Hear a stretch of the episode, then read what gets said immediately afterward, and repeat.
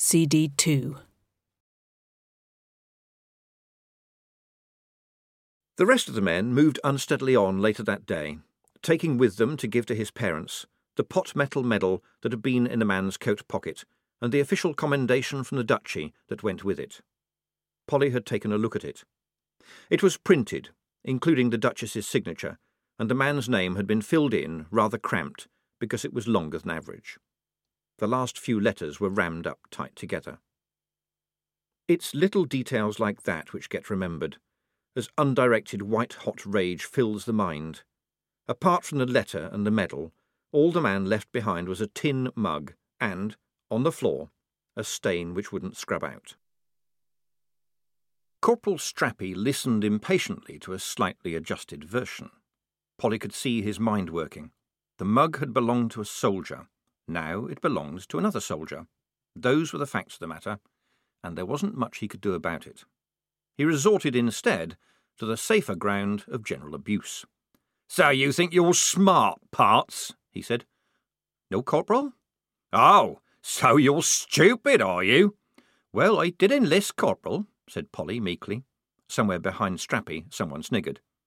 I've got my eye on you, Perks, growled Strappi, temporarily defeated. Just you put a foot wrong, that's all. He strode off. Um, said a voice beside Polly. She turned to see another youth, wearing second-hand clothes and an air of nervousness that didn't quite conceal some bubbling anger. He was big and red-haired, but his hair was cut so close that it was just head fuzz. You're Tonker, right? she said. Yeah, and could I have a borrow of your shaving gear, right? Polly looked at a chin as free of hair as a billiard ball. The boy blushed. Got to start sometime, right? he said defiantly. The razor'll need sharpening, said Polly. That's all right, I know how to do that, said Tonker. Polly wordlessly handed over the mug and razor and took the opportunity to duck into the privy while everyone else was occupied. It was the work of a moment to put the socks in place. Anchoring them was a problem which she solved by unwinding part of one sock and tucking it up under her belt. They felt odd, and strangely heavy for a little package of wool. Walking a little awkwardly, Polly went in to see what horrors breakfast would bring.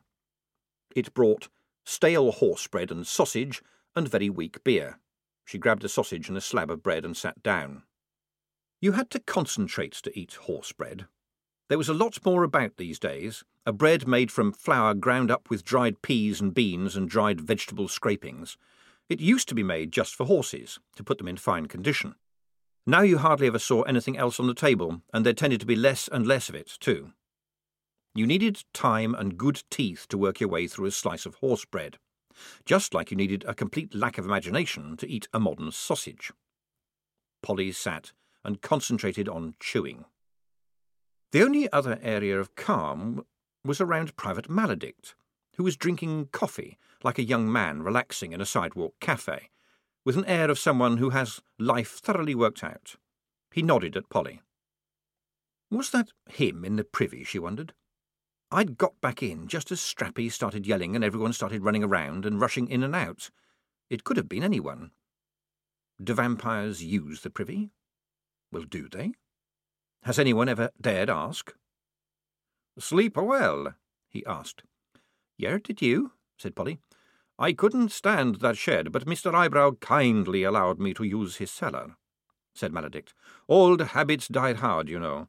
At least, he added, old acceptable habits.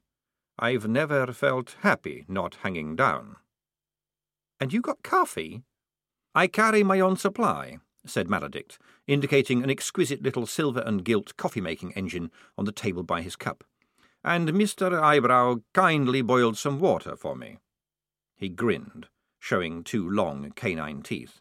It's amazing what you can achieve with a smile, Oliver. Polly nodded. Er, um, is Igor a friend of yours? she said. At the next table, Igor had obtained a sausage, presumably raw, from the kitchen, and was watching it intently. A couple of wires ran from the sausage to a mug of the horrible vinegary beer, which was bubbling. Never seen him before in my life, said the vampire. Of course, if you've met one, you have, in a sense, met them all. We had an Igor at home, wonderful workers, very reliable, very trustworthy, and, of course, so good at stitching things together, if you know what I mean. Those stitches round his head don't look very professional, said Polly, who was beginning to object to Maladict's permanent expression of effortless superiority. Oh, that? It's an Igor thing, said Maladict. It's a look, like tribal scars, you know? They like them to show. Ha! We had a servant once who had stitches all the way round his neck, and he was extremely proud of them. Really? said Polly weakly. Yes, and the droll part of it all was, it wasn't even his head. Now Igor had a syringe in his hand, and was watching the sausage with an air of satisfaction. For a moment Polly thought that the sausage moved. All right, all right, time's up, you horrible lot, barked Corporal Strappi, strutting into the room. Fall in! That means line up, you shower. That means you two parts. And you, Mr. Vampire, sir, will you be joining us for a morning's light soldiering? On your feet. And where's that bloody Igor? Ah, Thar, said Igor from three inches behind Strappi's backbone. The corporal spun around. How do you get there? he bellowed. It's a gift, Thar, said Igor. Don't you ever get behind me again. Fall in with the rest of them. Now, attention! Strappi sighed theatrically. That means stand up straight, got it? Once more with feeling. Attention! Oh, I see the problem. You've got trousers that are permanently at ease. I think I shall have to write to the Duchess and tell her she should ask for her money back. What are you smiling about, Mr. Vampire, sir? Strappi positioned himself in front of Maladict, who stood faultlessly to attention. Happy to be in a regiment, Corporal. Yeah, right, mumbled Strappi. Well, you won't be so. Everything all right, Corporal? asked Sergeant Jackrum, appearing in the doorway. Best we could expect, Sergeant, sighed the corporal. We ought to throw 'em back. Oh, dear me, yes, useless, useless, useless. OK, lads, stand easy, said Jackrum, glancing at Strappi in a less than friendly way. Today we're heading on down toward Plotz, where we'll meet up with the other recruiting parties, and you'll be issued with your uniforms and weapons, you lucky lads. Any of you ever used a weapon? You have perks? Polly lowered her hand. A bit, Sarge.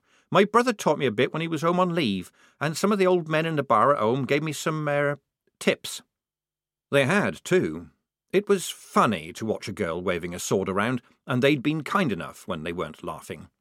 She was a quick learner, but she'd made a point of staying clumsy long after she'd got the feel for the blade, because using a sword was also the work of a man, and a woman doing it was an abomination unto Nuggan. Old soldiers, on the whole, were on the easy-going side when it came to abominations. She'd be funny just as long as she was useless, and safe as long as she was funny. Expert, are you? Said Strappi, grinning nastily. A real fencing genius, are you?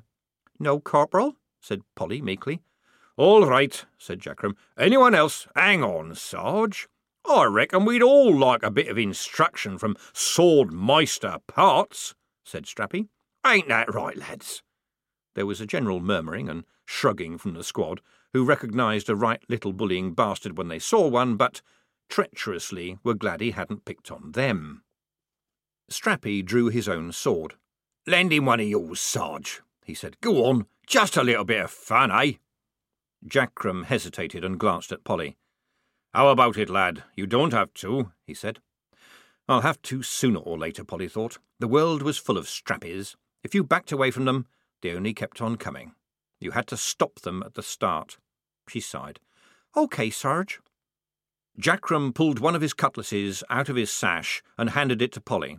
It looked amazingly sharp. He won't hurt you, Perks, he said, while looking at the smirking Strappi. I'll try not to hurt him either, Sarge, said Polly, and then cursed herself for the idiot bravado. It must have been the socks talking. Oh, good, said Strappi, stepping back. We'll just see what you're made of, parts. Flesh, thought Polly. Blood. Easily cut things. Oh well. Strappi waved his sabre like the old boys had done, down low, in case she was one of those people who thought the whole idea was to hit the other man's sword. She ignored it and watched his eyes, which was no great treat. He wouldn't stick her, Not mortally, not with Jackrum watching. He'd try for something that'd hurt and make everyone laugh at her. That was the strappy type through and through. Every inn counted one or two amongst its regulars. The corporal tested her more aggressively a couple of times, and twice, by luck, she managed to knock the blade out of the way. Luck would run out, though, and if she looked like putting up a decent show, Strappi would sort her out good and proper. Then she remembered the cackled advice of old Gummy Abbons, a retired sergeant who'd lost his left arm to a broadsword and all his teeth to cider. A good swordsman eh? hates coming up against a newbie gal. The reason being, he don't know what the bugger's going to do. She swung the sabre wildly. Strappi had to block it, and for a moment the swords locked. That the best you can do, Perks? the corporal jeered. Polly reached out and grabbed his shirt. No, Corporal, she said, but this is. She pulled hard and lowered her head. The collision hurt more than she'd hoped, but she heard something crunch, and it didn't belong to her. She stepped back quickly, slightly dizzy, with the sabre at the ready. Strappi had sunk to his knees, blood gushing from his nose. When he got up, someone was going to die. Panting, Polly appealed wordlessly to Sergeant Jackrum, who had folded his arms and was looking innocently at the ceiling. I bet you didn't learn that from your brother, Perks, he said. No, Sarge. Got that from Gummy Abbons, Sarge. Jackrum suddenly looked down at her, grinning. What, old Sergeant Abbons? Yes, Sarge. There's a name from the past. He's still alive. How is the evil old sot? Uh, well preserved, Sarge, Polly said, still trying to get her breath. Jackrum laughed. Yeah, I'll bet. Did his best fighting in bars, he did, and I'll bet that's not the only trick he told you about, eh? No, sir. And the other men had scolded the old boy for telling her, and Gummy had chuckled into his cider mug, and anyway, it had taken Polly a long time to find out what family jewels meant. Hear that, Strappi? Said the sergeant to the cursing man dribbling blood onto the floor. Looks like you was lucky. But there's no prizes for fighting fair in a melee, lads, as you shall learn. All right, fun over. Go and put some cold water on that, Corporal. It always looks worse than it is. And that's the end of it, the pair of you. That is an order.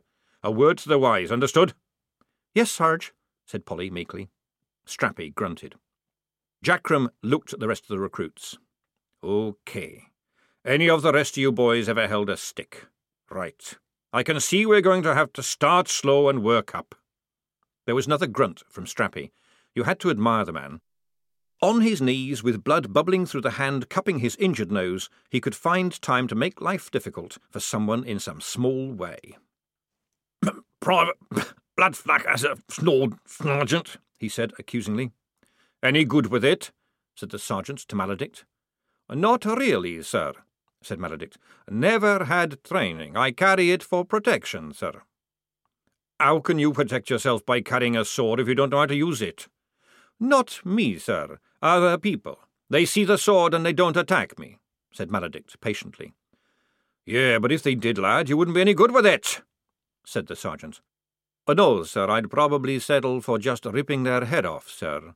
That's what I mean by protection, sir. Theirs, not mine. And I'd get hell from the League if I did that, sir. The sergeant stared at him for a while. Well thought out, he mumbled.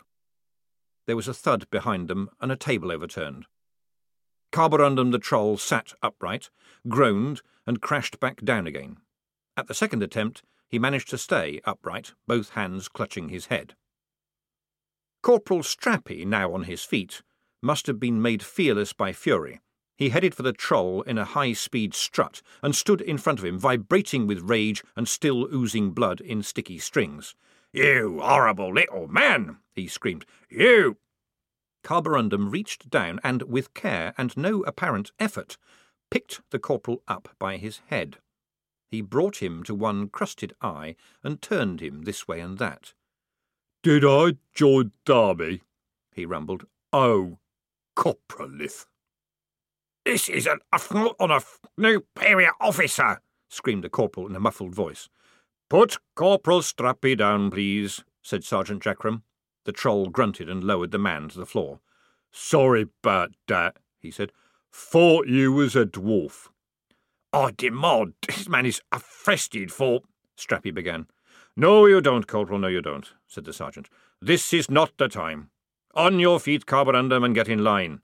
Upon my oath, you try that little trick one more time and there will be trouble, understand? Yes, Sergeant, growled the troll, and knuckled himself to his feet.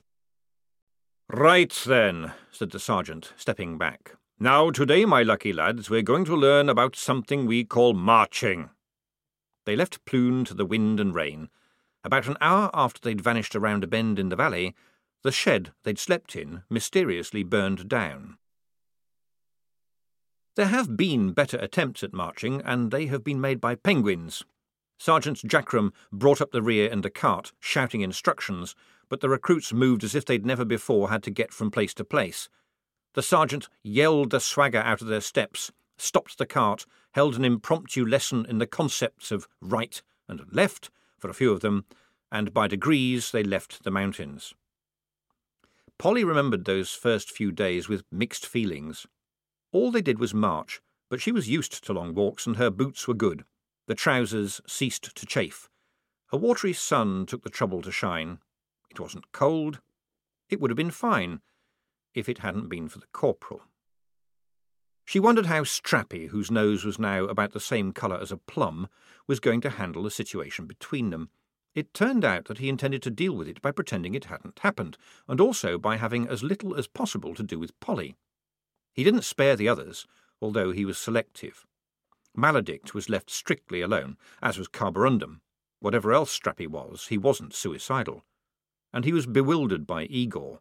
The little man did whatever stupid chores Strappi found for him, and he did them quickly, competently, and with every impression of someone happy in his work. And that left the corporal completely mystified. He'd pick on the others for no reason at all, harangue them until they made some trivial mistake, and then bawl them out. His target of choice was Private Goom, better known as Wazzer, who was stick thin and round eyed and nervous and said grace loudly before meals. By the end of the first day, Strappi could make him throw up just by shouting. And then he'd laugh. Only he never really laughed, Polly noted. What you got instead was a sort of harsh gargling of spit at the back of the throat, a noise like The presence of the man cast a damper on everything. Jackrum seldom interfered. He often watched Strappi, though, and once, when Polly caught his eye, he winked. On the first night, a tent was shouted by Strappi off the cart and shouted up, and after a supper of stale bread and sausage had been shouted, they were shouted in front of a blackboard to be shouted at. Across the top of the board, Strappi had written, What we are fighting for, and down the side he had written, One, two, three. Right. Pay attention, he said, slapping the board with a stick. There's some who think that you boys ought to know why we are fighting this war, OK? Well, here it comes. Point one. Remember the town of Lipz? It was viciously attacked by Zlobenian troops a year ago. They. Sorry, but I thought we attacked Lipz, didn't we, Corporal? Last year, they said, Shufti began. Are you trying to be smart, Private Manickle? Strappi demanded, naming the biggest sin in his personal list. Just want to know, Corporal, said Shufti. He was stocky, running to plump, and one of those people who bustled about being helpful in a mildly annoying way, taking over small jobs that you wouldn't have minded doing for yourself. There was something odd about him, although you had to bear in mind he was currently sitting next to Wazzer, who had enough odd for everybody and was probably contagious. And had caught Strappi's eye. There was no fun in having a go at Shufti, but Wazzer now, Wazzer was always worth a shout. Are you listening, Private Goom? he screamed.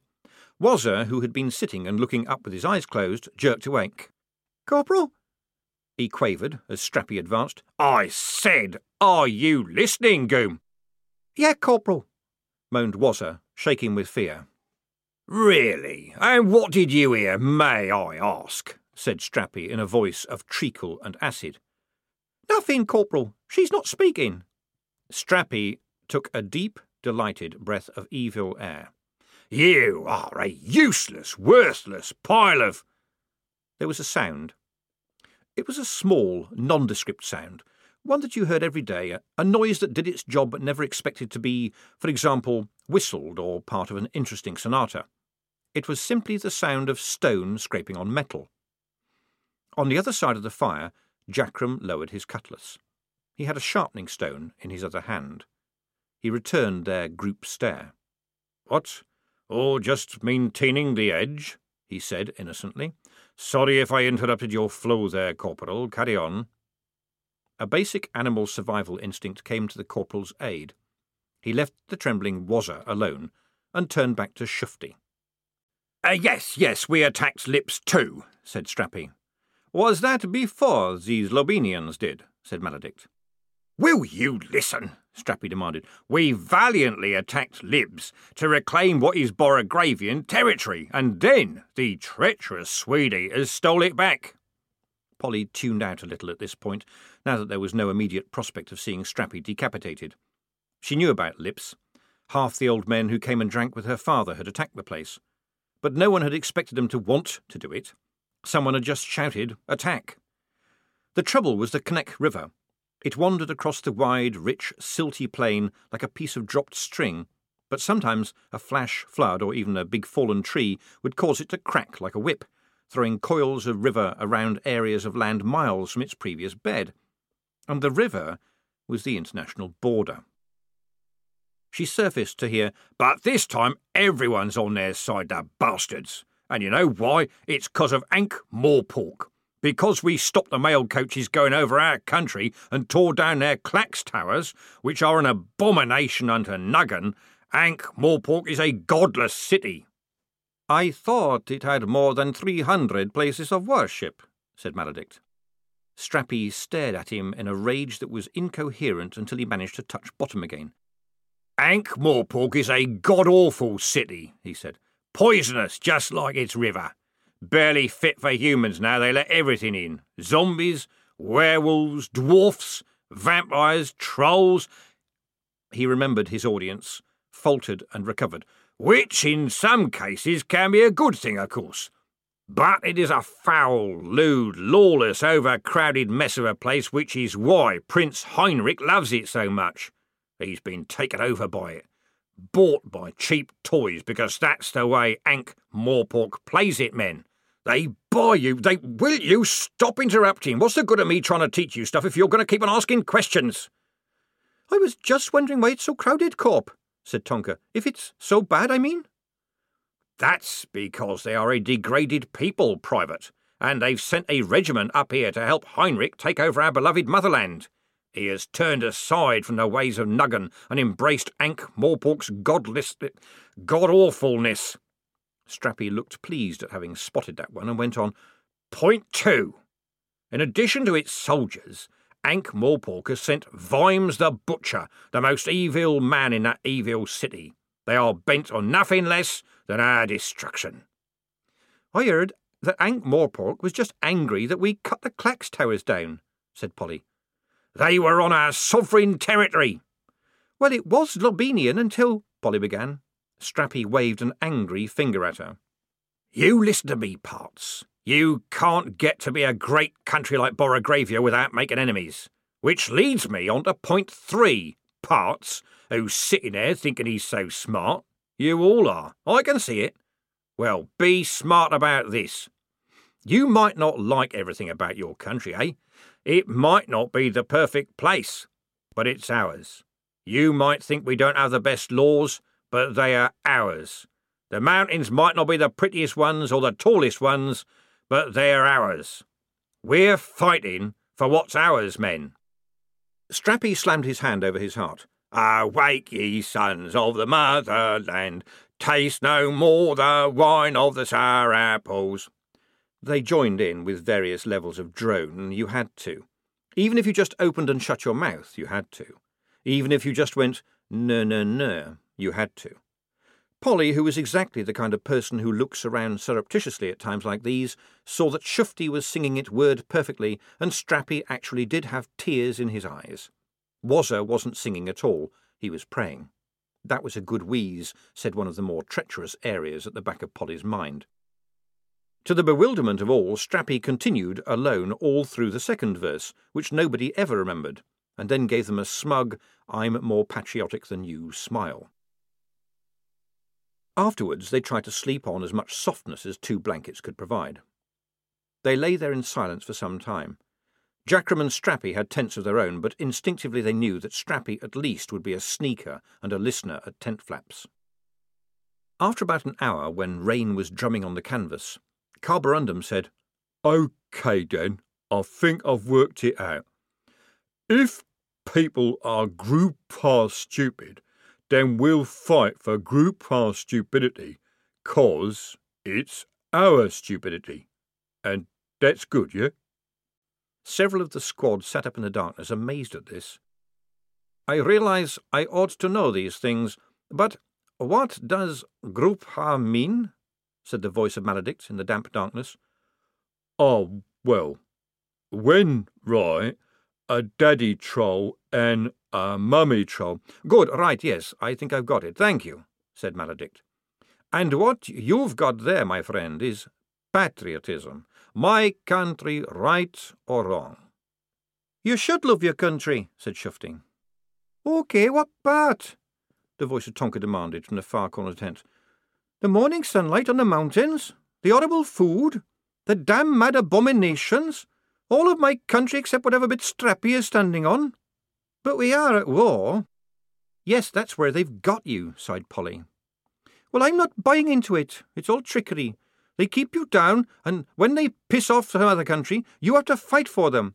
It's only your country when they want you to get killed, said Tonker. All the good business country in this tent, said the voice of Wazzer. Embarrassed silence descended. The rain settled in. After a while, the tent began to leak. Eventually, someone said, What happens, um, if you join up, but then you decide you don't want to? That was Shufti. I think that's called deserting, and they cut your head off, said the voice of Maladict. In my case, that would be a drawback, but you, dear Shufti, would find it simply puts a big crimp in your social life. I never kissed that damn picture, said Tonker. I swivelled it round when Strappi wasn't looking and kissed it on the back. They'll still say you kissed the Duchess, though, said Maladict. You kissed the Duchess on, on, on, on the bottom? said Wazzer, horrified. It was the back of the picture, OK, said Tonker. It wasn't her real backside. Huh, wouldn't have kissed it if it was. There was some unidentified sniggering from various corners, and just a hint of giggle. That was wicked, hissed Wazzer. Nuggan in heaven saw you to do that. It was just a picture, all right, muttered Tonker. Anyway, what's the difference? Front or back, we're all here together, and I don't see any steak and bacon.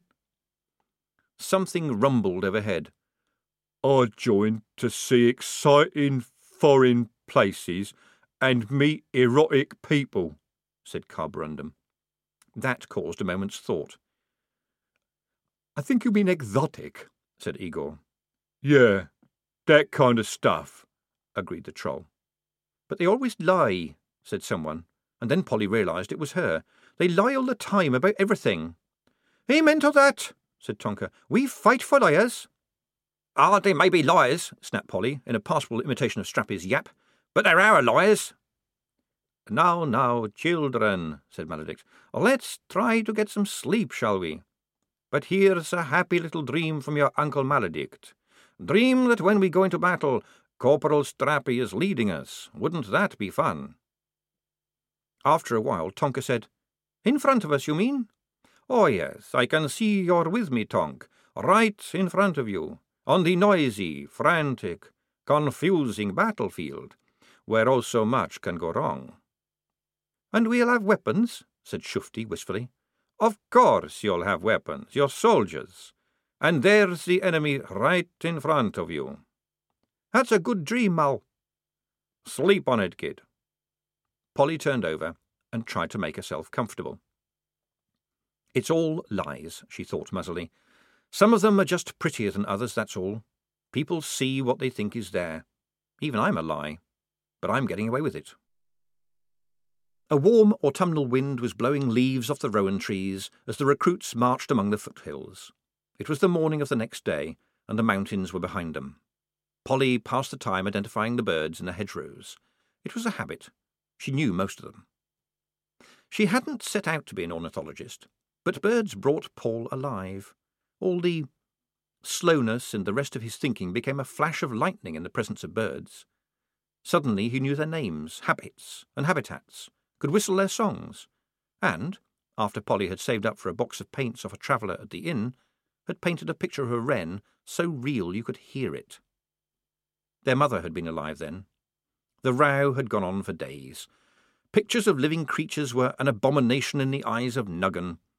Polly had asked why there were pictures of the Duchess everywhere, and had been thrashed for it. The picture had been burned, the paints thrown away. It was a terrible thing. Her mother had been a kind woman, or as kind as a devout woman could be while trying to keep up with the whims of Nuggan, and she died slowly and painfully, amid pictures of the Duchess and among the echoes of unanswered prayers. But that was the memory that crawled treacherously into Polly's mind every time the fury and the scolding, while the little bird seemed to flutter in the flames. In the fields, women and old men were getting in the spoiled wheat after last night's rain, hoping to save what they could. There weren't any young men visible. Polly saw some of the other recruits steal a glance at the scavenging parties and wondered if they were thinking the same thing. They saw no one else on the road until midday, when the party was marching through a landscape of low hills.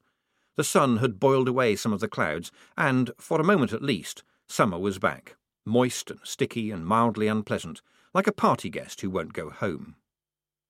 A red blob in the distance became a rather larger blob and resolved itself into a loose knot of men. Polly knew what to expect as soon as she saw it. By the reaction of some of the others, they did not. There was a moment of collision and confusion as people walked into one another, and then the party stopped and stared. It took the wounded men some time to draw level and some time to pass. Two able bodied men, as far as Polly could tell, were trundling a handcart on which a third man lay. Others were limping on crutches or had arms in slings or wore red jackets with an empty sleeve. Perhaps worse were the ones like the man in the inn, grey faced, staring straight ahead, jackets buttoned tight despite the heat. One or two of the injured glanced at the recruits as they lurched past, but there was no expression in their eyes beyond a terrible determination. Jackrum reined in the horse. All right, twenty minutes breather, he muttered. Igor turned, nodded to the party of wounded heading grimly onward, and said, Permission to see if I can do anything for them, Sarge. You'll get your chance soon enough, lad, said the sergeant. Sarge, said Igor, looking hurt. All right, if you must. Do you want someone to give you a hand? There was a nasty laugh from Corporal Strappi. Some assistance would be a help, yes, Sergeant said Igor with dignity. Sergeant looked at the squad and nodded. Private Halter step forward. Know anything about doctoring? The red-headed Tonker stepped forward smartly. I butchered pigs for me, ma'am, Sarge, he said. Capital. Better than an army surgeon, pon my oath. Off you go, twenty minutes, remember. And don't let Igor bring back any souvenirs, said Strappi, and laughed his scraping laugh again. The rest of the boys sat down on the grass by the road, and one or two of them disappeared into the bushes. Polly went on the same errand, but pushed in a lot further, and took the opportunity to make a little sock adjustment. They had a tendency to creep if she wasn't careful. She froze at a rustling behind her and then relaxed. She'd been careful. No one would have seen anything. So what if someone else was taking a leak? She'd just push her way back to the road and take no notice. Lofty sprang up as Polly parted the bushes breeches around one ankle, face red as a beetroot. Polly couldn't help herself. Maybe it was the socks. Maybe it was the pleading expression on Lofty's face. When someone's broadcasting don't look, the eyes have a mind of their own and go where they're not wanted. Lofty jumped up, dragging at her clothes. No, look, look, it's all right, Polly began, but it was too late. The girl had gone. Polly stared at the bushes and thought, blast. There's two of us. But what would I have said next? It's okay, I'm a girl too. You can trust me. We could be friends. Oh, and here's a good tip about socks. Igor and Tonker arrived back late, without saying anything.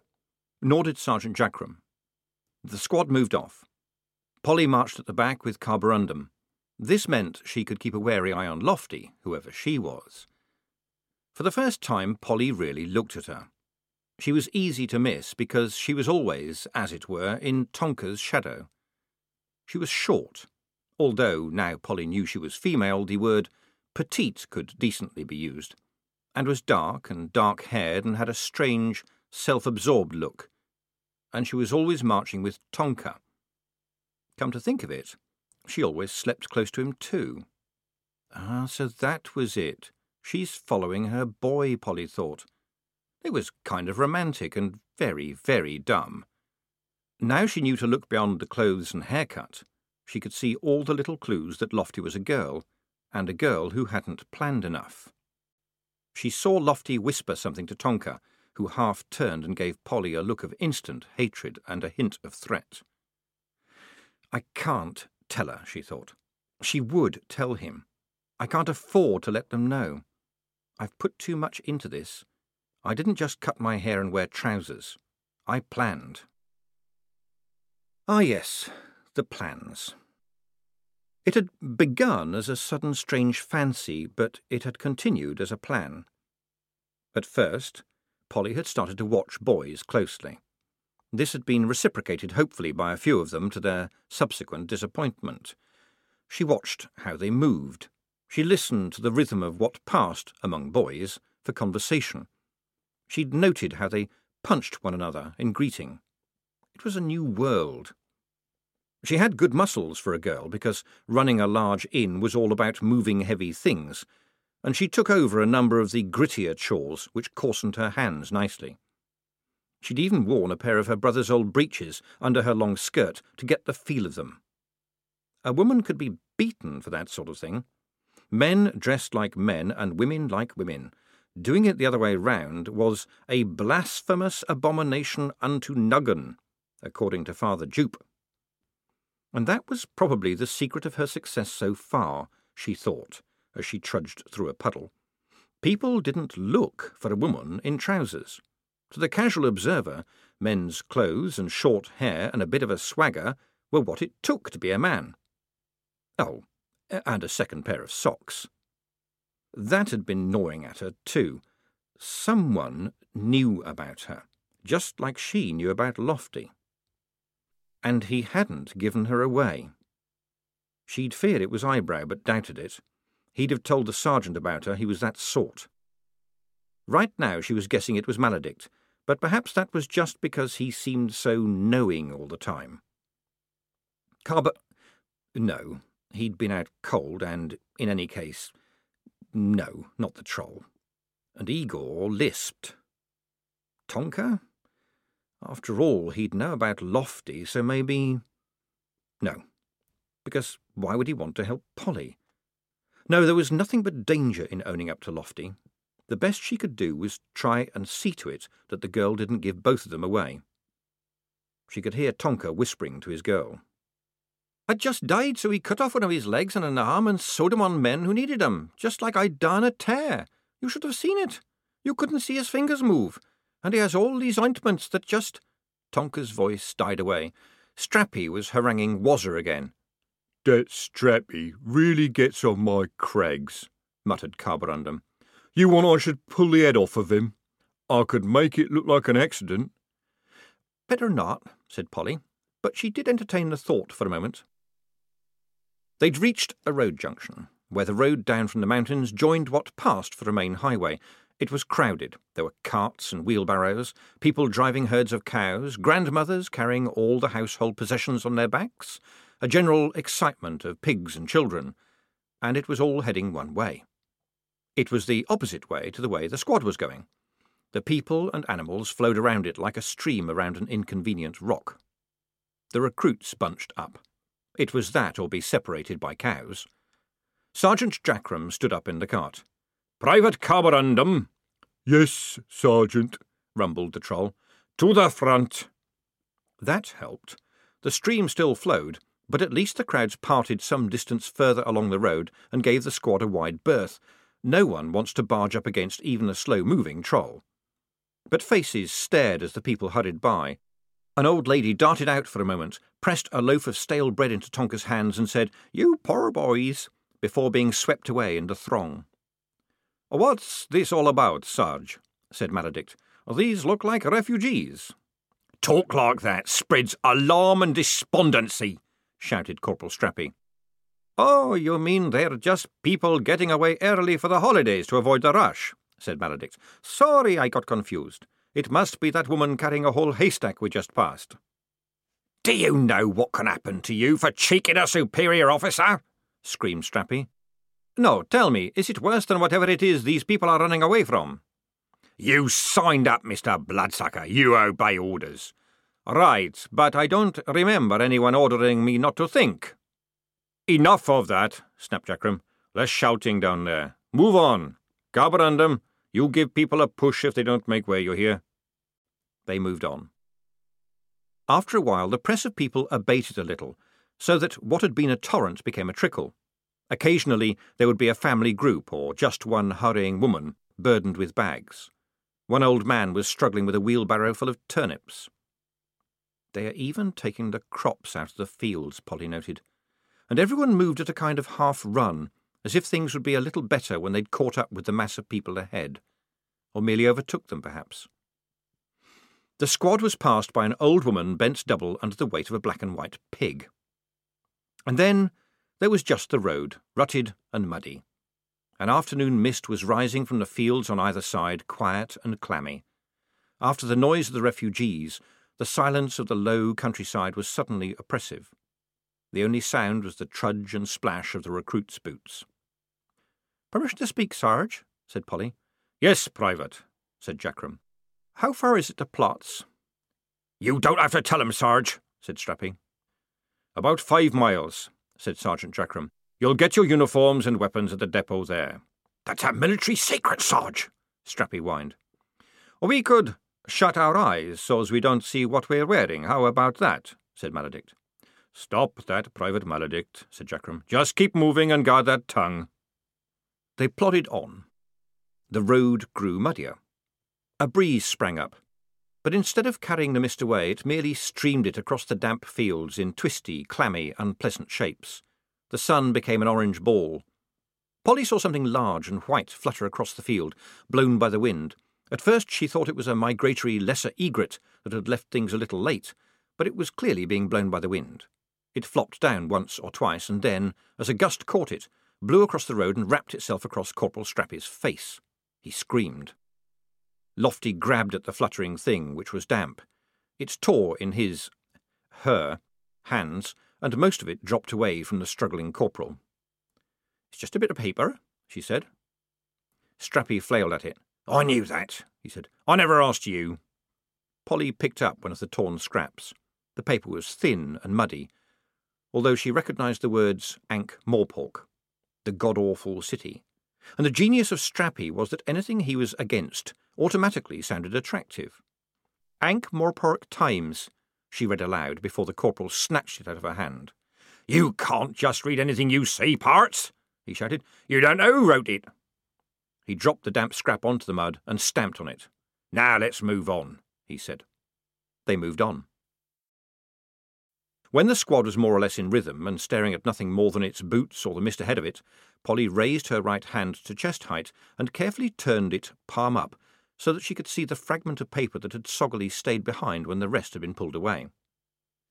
No surrender to Alliance, says Duchess, 97. From William de Worde, Valley of the Kneck, Sectober 7. Borogravian troops, assisted by Lord v- Light Infantry, took Kneck Keep this mo. After fierce hand-to-hand fight, I write its armaments, which are being turned on the Rem Borogravian forces. Ac- His Grace Commander Sus- told the Times that surrender had been reg- view the enemy command load of stiff-necked fools don't in the paper. It is understood desperate situ spread famine across no alternate invasion. They were winning, weren't they? So where did the word surrender come from? And what was the alliance? And then there was the problem of Strappi, which had been growing on her. She could see he got on Jackrum's nerves as well, and he had a struttiness about him, a certain um, sockiness, as if he was really the one in charge. Perhaps it was just general unpleasantness, but. Corporal, she said. Yes, Parts, said Strappi. His nose was still very red. We are winning this war, aren't we? said Polly. She'd given up correcting him. Suddenly, every ear in the squad was listening. Don't you bother yourself about that, Parts, snapped the corporal. Your job is to fight. Right, Corp, but so I'll be fighting on the winning side, will I? Oh, oh, we've got someone who asks too many questions here, Sarge, said Strappi. Yeah, don't ask questions, Perks, said Jackrum absent mindedly. So we are losing then? said Tonker. Strappi turned on him. That's spreading alarm and despondency again, that is, he shrieked. That's aiding the enemy. Yeah, knock it off, Private Halter, said Jackrum. OK. Now get to. Halter, I'm placing you under arrest for. Strappi began.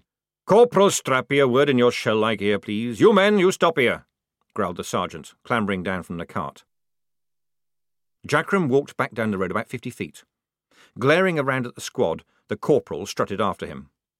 Are we in trouble? said Tonker. Your guess, said Maladict. Bound to be, said Shufti. Strappi can always get you for something. They're having an argument, said Maladict, which is odd, don't you think? A sergeant is supposed to give orders to a corporal. We are winning, aren't we? said Shufti. I mean, I know there's a war, but I mean, we get weapons, don't we? And we'll, well, they've got to train us, right? It'll probably be over by then, right? Everyone says we're winning. I will ask the Duchess in my prayers tonight, said Wazzer. The rest of the squad looked at one another with a shared expression. Yeah, right was, said Tonker kindly. You do that. The sun was setting fast, half hidden in the mist. Here, on the muddy road between damp fields, it suddenly felt as cold as it could be. No one says we're winning except maybe Strappi, said Polly. They just say that everyone says we're winning. The men got repaired didn't even say that, said Tonker. They said, You poor bastards, you'll leg it if you've got any sense. Thank you for sharing, said Maladict. It looks as though everyone's feeling sorry for us, said Polly. Yeah, well, so am I, and I ameth, said Igor. Thumb of those men. All right, all right, stop lollygagging, you lot, shouted Strappi, marching up. Corporal, said the sergeant quietly, hauling himself back onto the cart. Strappi paused, and then, in a voice dripping with syrup and sarcasm, he went on, Excuse me, the sergeant myself would be obliged if you brave heroes to be would join us in a little light marching. Jolly good. And there will be embroidery later on. Best foot forward, ladies. She heard Tonker gasp. Strappi turned, eyes glinting with sinister anticipation. Oh, someone doesn't like being called a lady, eh? he said. Dear me, Private Halter, you've got a lot to learn, haven't you? You're a sissy little lady until we make a man of you, right? And I dread to think how long that's going to take. Move! I know, thought Polly as they set off. It takes about ten seconds and a pair of socks. One sock, and you could make Strappi. Plotz turned out to be like Plün, but it was worse because it was bigger. The rain started again as they marched into the cobbled square. It looked as though it always rained here. The buildings were grey and mud spattered near the ground. Roof gutters overflowed, pouring rain onto the cobbles and sending a spray over the recruits. There was no one about. Polly saw open doors banging in the wind and bits of debris in the streets, and remembered the lines of hurrying people on the road. There was no one here. Sergeant Jackrum climbed down from the cart as Strappi bawled him into line. Then the sergeant took over, leaving the corporal to glower from the sidelines. This is wonderful Plotz, he said. Have a look round so that if you is killed and goes to hell, it won't come as a shock. You'll be bivvying in that barracks over there, what is military property. He waved a hand towards a crumbling stone building that looked about as military as a barn. You will be issued with your equipment, and tomorrow it's a nice long march to Krotz, where you will arrive as boys and leave as men. Did I just say something funny, Perks? No, I thought so too.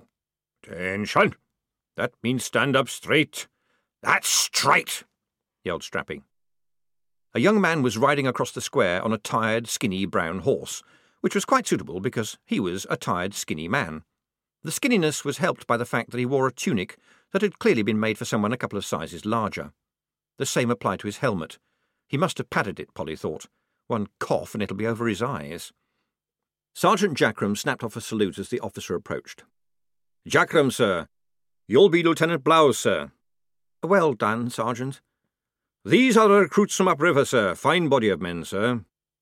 The rider peered at the squad. He actually leaned forward over the horse's neck, causing rain to pour off his helmet. This is all, Sergeant? Yes, sir. Most of them look very young, said the lieutenant, who didn't look very old. Yes, sir. And isn't that one a troll? Yes, sir. Well spotted, sir. And the one with stitches all round his head? He's an Igor, sir. Sort of like a special clan up in the mountains, sir. Do they fight? Can take a man apart very quickly, sir, as I understand it, said Jackrum, his expression not changing.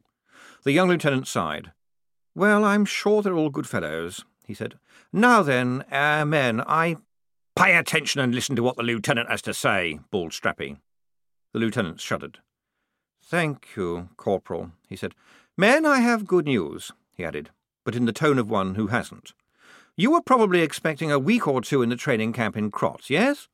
But I'm glad to be able to tell you that the the war is progressing so so so so well that you are to go directly to the front. Polly heard one or two gasps and a snigger from Corporal Strappi. All of you are to go to the lines, said the lieutenant. That includes you too, Corporal. Your time for action has come at last. The snigger stopped. Sorry, sir, said Strappi. The front? But you know that I'm, I'm, well, you know about the special duties. My orders said all able bodied men, Corporal, said Blouse. I expect that you'll be itching for the fray after all these years, eh? A young man like you? Strappi said nothing. However, said the lieutenant, fumbling under his soaking cloak, I do have a package here for you, Sergeant Jackrum. A very welcome one, I've no doubt. Jackrum took the packet gingerly.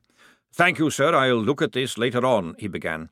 On the contrary, Sergeant Jackrum, said Blouse, your last recruits should see this, since you are a soldier and, as it were, a father of soldiers. And so it's only right that they see a fine soldier get his reward. An honourable discharge, Sergeant.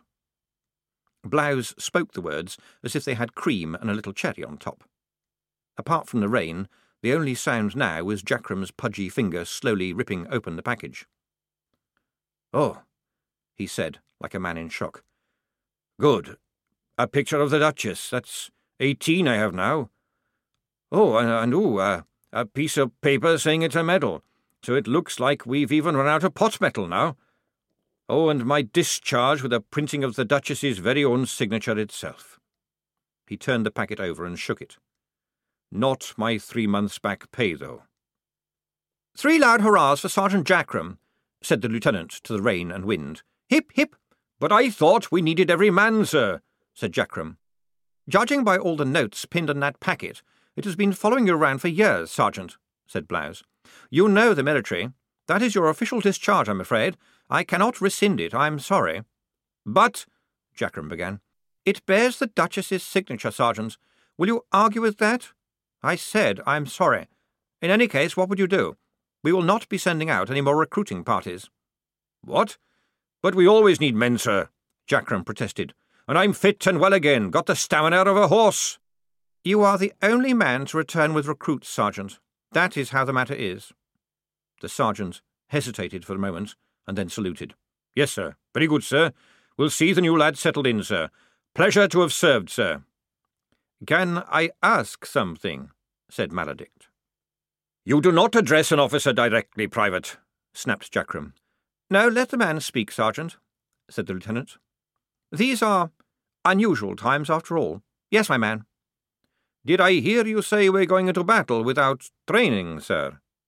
Oh, well, most of you will almost certainly be pikemen, said the lieutenant nervously. Not a lot of training there, eh? You just need to know which end is which. the lieutenant looked as though he wanted to die. Pikeman, said Maladict, looking puzzled. You heard the lieutenant, Private Maladict, snapped the sergeant. Yes, sir, thank you, sir, said Maladict, stepping back into the ranks. Are there any more questions? said Blouse, looking along the line. Jolly good, then. We leave by the last boat at midnight. Carry on, Sergeant. For now. Uh, what was the other thing? Oh, yes, and I shall need a batman. Volunteers to be the lieutenant's batman step forward, not you, Private Maladict, snapped the sergeant. No one moved. Oh, come now, said the lieutenant. Polly slowly raised a hand. What's a batman, sir? The sergeant grinned mirthlessly. Fair question, he said. A batman is like a personal servant who takes care of the officer, fetches his meals to him, sees he's smartly turned out, that style of thing. So as he is free to perform his duties more adequately. Igor stepped forward. Igor the youth to service, Sergeant, he said. Using the amazing powers of deafness and restricted vision sometimes available even to the most nervous officers, the lieutenant appeared not to notice him. He looked fixedly at Polly. What about you, Private? he said. Private Perks used to work in a bar, sir, the sergeant volunteered. Capital. Report my quarters in the inn at six, Private Perks. Carry on, Sergeant. As the horse staggered away, Sergeant Jackrum directed his glare at the squad, but there was no real fire to it. He appeared to be operating on automatic with his mind elsewhere. Don't just stand there trying to look pretty. There's uniforms and weapons inside. Get kitted up. If you want grub, cook it yourself. At the double, dismiss! The squad dashed for the barracks, propelled by sheer volume. But Polly hesitated.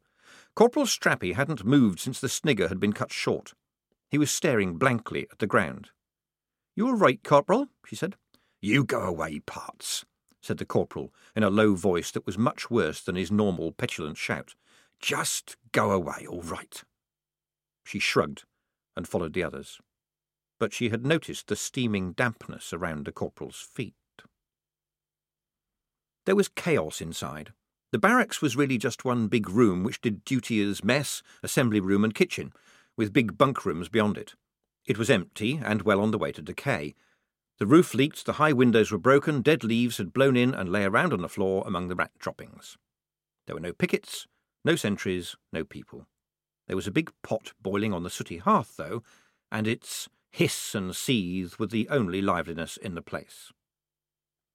At some point, part of the room had been set up as a kind of quartermaster's store, but most of the shelves were empty. Polly had expected some sort of a queue, some kind of order, possibly someone handing out little piles of clothes, what there was instead was a rummage stall. Very much like a rummage stall, in fact, because nothing on it appeared to be new and little on it appeared to be worth having.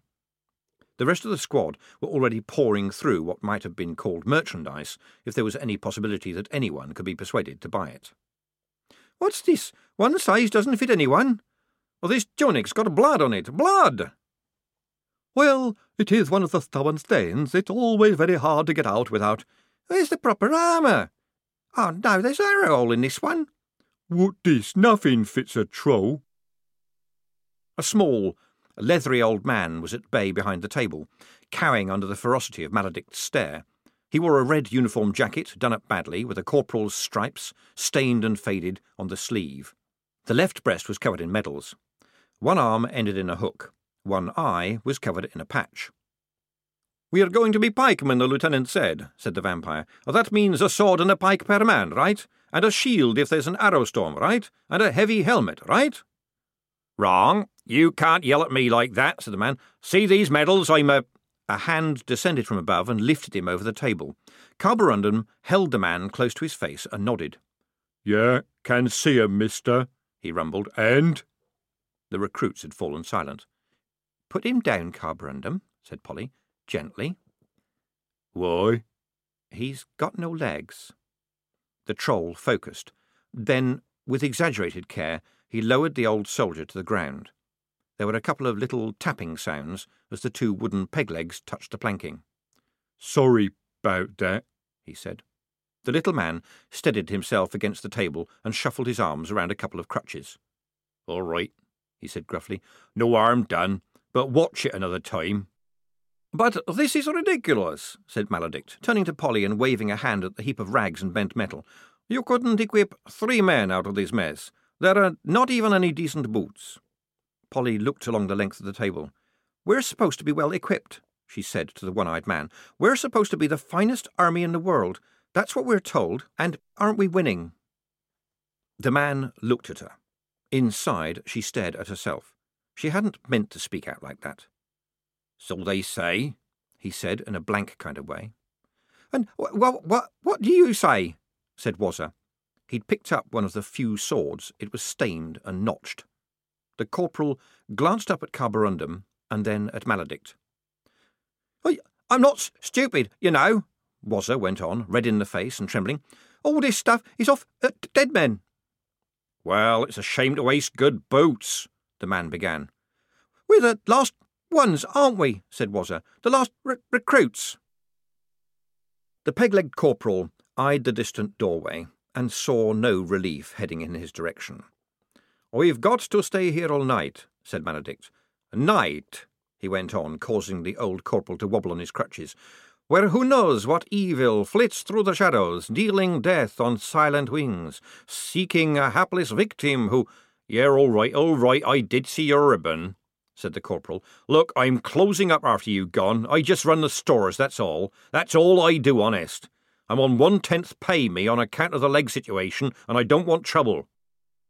And is this all you've got? said Maladict. Don't you have a little something put by? Are you saying I'm dishonest? said the corporal hotly.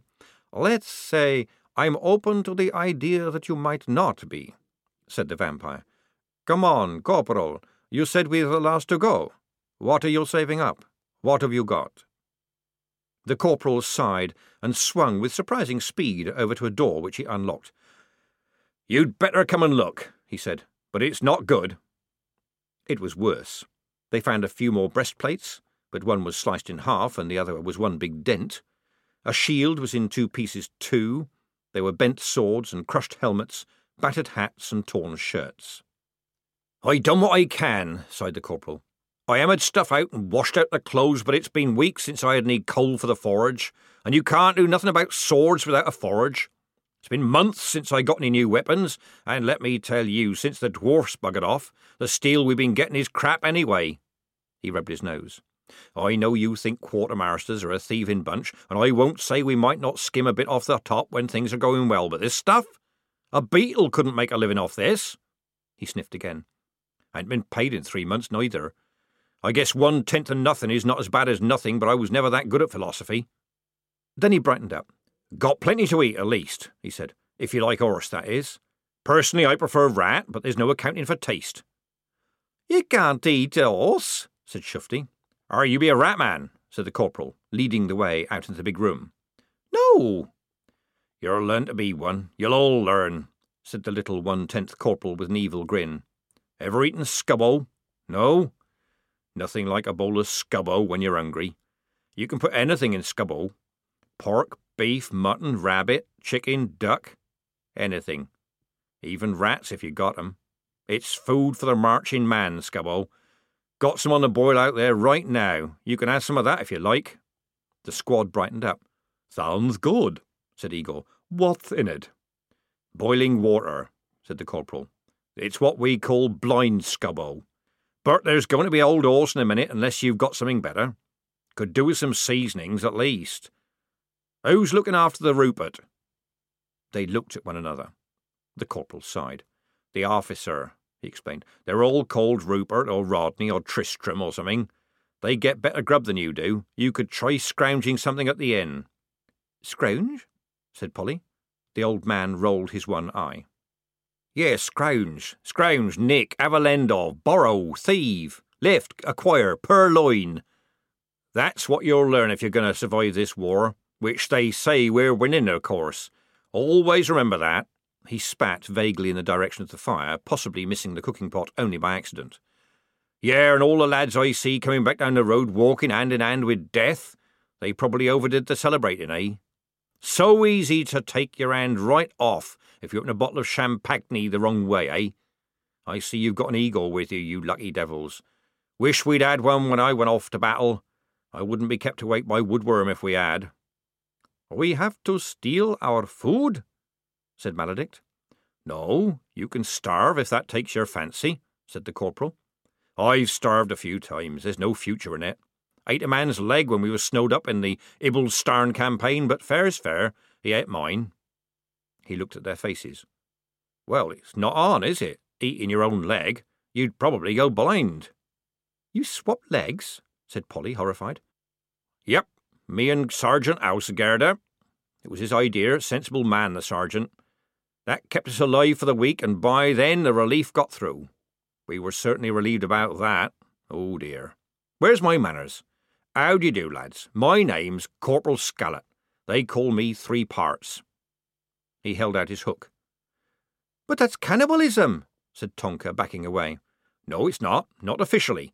Not unless you eat a whole person, said Three Parts Scallot levelly. Military rules. All eyes turned to the big pot bubbling on the fire. Horse, said Scallot. I ain't got nothing but horse. I told you. I wouldn't lie to you, boys. Now kit yourselves up with the best you can find. What's your name, Stone Man? Carborundum, said the troll. Got a wee bit of decent snacking anthracite saved about the back, then, and some official red paint for you, because I never met a troll yet that wanted to wear a jacket. The rest of you mark what I'm telling you. Fill up with grub. Fill your pack with grub. Fill your hat with grub. Fill your boots with soup. If any of you run across a pot of mustard, you hang on to it. It's amazing what mustard'll help down. And look after your mates. And keep out of the way of officers, 'cause they ain't healthy. That's what you learn in the army. The enemy don't really want to fight you, 'cause the enemy is mostly blokes like you who want to go home with all their bits still on. But officers'll get you killed. Scallot looked around at them. There, I said it. And if there's a political amongst you, mister, you can go and tell tales and to hell with you. After a few moments of embarrassed silence, Polly said, What's a political? Like a spy, only on your own side, said Maladict. That's right, said Scallot. There's one in every battalion these days snitching on their mates. Get promotion that way, see? Don't want dissent in the ranks, eh? Don't want loose talk about losing battles, right? Which is a load of bloody kludges, 'cause the infantry grumbles all the time. Moaning is part of being a soldier. He sighed. Anyway, there's a bunkhouse out the back. I beats the palliasses regular, so there's probably not too many fleas. Once again he looked at blank faces. That's straw mattresses to you. Go on, help yourselves. Take what you like. I'm closing up after you've gone anyway. We must be winning now you rattling lads are joining, right? The clouds had broken when Polly stepped out into the night, and a half moon filled the world with cold silver and black. The inn opposite was another rubbishy alehouse for selling bad beer to soldiers. It stank of ancient slops even before she opened the door. The sign was flaked and unrecognisable, but she could read the name. The world turned upside down. She pushed open the door. The smell got worse.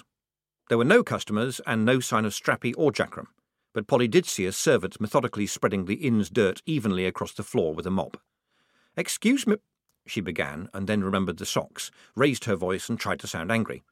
Hey, where's the lieutenant? The servant looked at her and gestured up the stairs with a thumb. There was only one candle alight up there, and she knocked on the nearest door. Enter. She entered. Lieutenant Blouse was standing in the middle of the floor in his breeches and shirt sleeves, holding a sabre. Polly was no expert in these matters, but she thought she recognised the stylish, flamboyant pose as the one beginners tend to use just before they're stabbed through the heart by a more experienced fighter. Ah, Perks, isn't it? he said, lowering the blade. Just, uh, limbering up. Yes, sir. There's some laundry in the bag over there. I expect someone in the inn will do it. What's for supper? I'll check, sir. What are the men having? Scubbo, sir, said Polly. Possibly with hor. Then bring me some, will you? We are at war, after all, and I must show an example to my men, said Blouse, sheathing the sword at the third attempt. That would be good for morale. Polly glanced at the table. A book lay open on top of a pile of others. It looked like a manual of swordsmanship, and the page it was open at was page five. Beside it was a thick lensed pair of spectacles. Are you a reading man, Perks? said Blouse, closing the book. Polly hesitated, but then what did Ozzer care? A bit, sir, she admitted. I suspect I shall have to leave most of these behind, he said. Do take one if you want it. He waved a hand at the books. Polly read the titles The Craft of War, Principles of Engagement, Battle Studies, Tactical Defence. All a bit heavy for me, sir, she said. Thanks all the same. Tell me, Perks, said Blouse, are the recruits in uh, good spirits? He gave her a look of apparently genuine concern. He really did have no chin, she noticed. His face just eased its way into his neck without much to disturb it on the way. But his Adam's apple now, that was a champion. It went up and down his neck like a ball on a spring. Polly had been soldiering for only a couple of days, but already an instinct had developed. In summary, it was this lie to officers. Yes, sir, she said. Getting everything they need? The aforesaid instinct weighed the chances of them getting anything more than they'd already got as a result of a complaint, and Polly said, Yes, sir. Of course, it is not up to us to question our orders, said Blouse. Wasn't doing so, sir, said Polly, momentarily perplexed. Even though at times we might feel. The lieutenant began and started again. Obviously, warfare is a very volatile thing, and the tide of battle can change in a moment. Yes, sir, said Polly, still staring. The man had a small spot where his spectacles had rubbed on his nose. The lieutenant seemed to have something on his mind, too. Why did you join up, Perks? he said, groping on the table and finding his spectacles at the third attempt. He had woollen gloves on with the fingers cut out. Patriotic duty, sir, said Polly promptly. You lied about your age? No, sir. Just patriotic duty, Perks? There were lies, and then there were lies. Polly shifted awkwardly. Would quite like to find out what's happened to my brother Paul, sir, she said. Ah, yes. Lieutenant Blouse's face, not a picture of happiness to begin with, suddenly bore a hunted look. Paul Perks, sir, Polly prompted. I'm, uh, not really in a position to know, Perks, said Blouse. I was working as a, um, I was, uh, in charge of, uh, I was engaged in special work back at headquarters. Uh, obviously, I don't know all the soldiers' perks. Older brother, what, is he? Yes, sir. Joined the ins and outs last year, sir. And, uh, have you any younger brothers? said the lieutenant. No, sir. Ah, well, that's something to be thankful for at any rate, said Blouse. It was a strange thing to say. Polly's brow wrinkled in puzzlement. Sir? she said.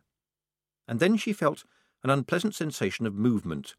Something was slipping slowly down the inside of her thigh. Anything the matter, Perks? said the lieutenant, catching her expression. No, sir. Just uh, a bit of cramp, sir. All the marching, sir. She clamped both hands around one knee and edged backwards toward the door. I'll just go and just go and see to your supper, sir. Yes, yes, said Blouse, staring at her leg. Yes, please. End of CD 2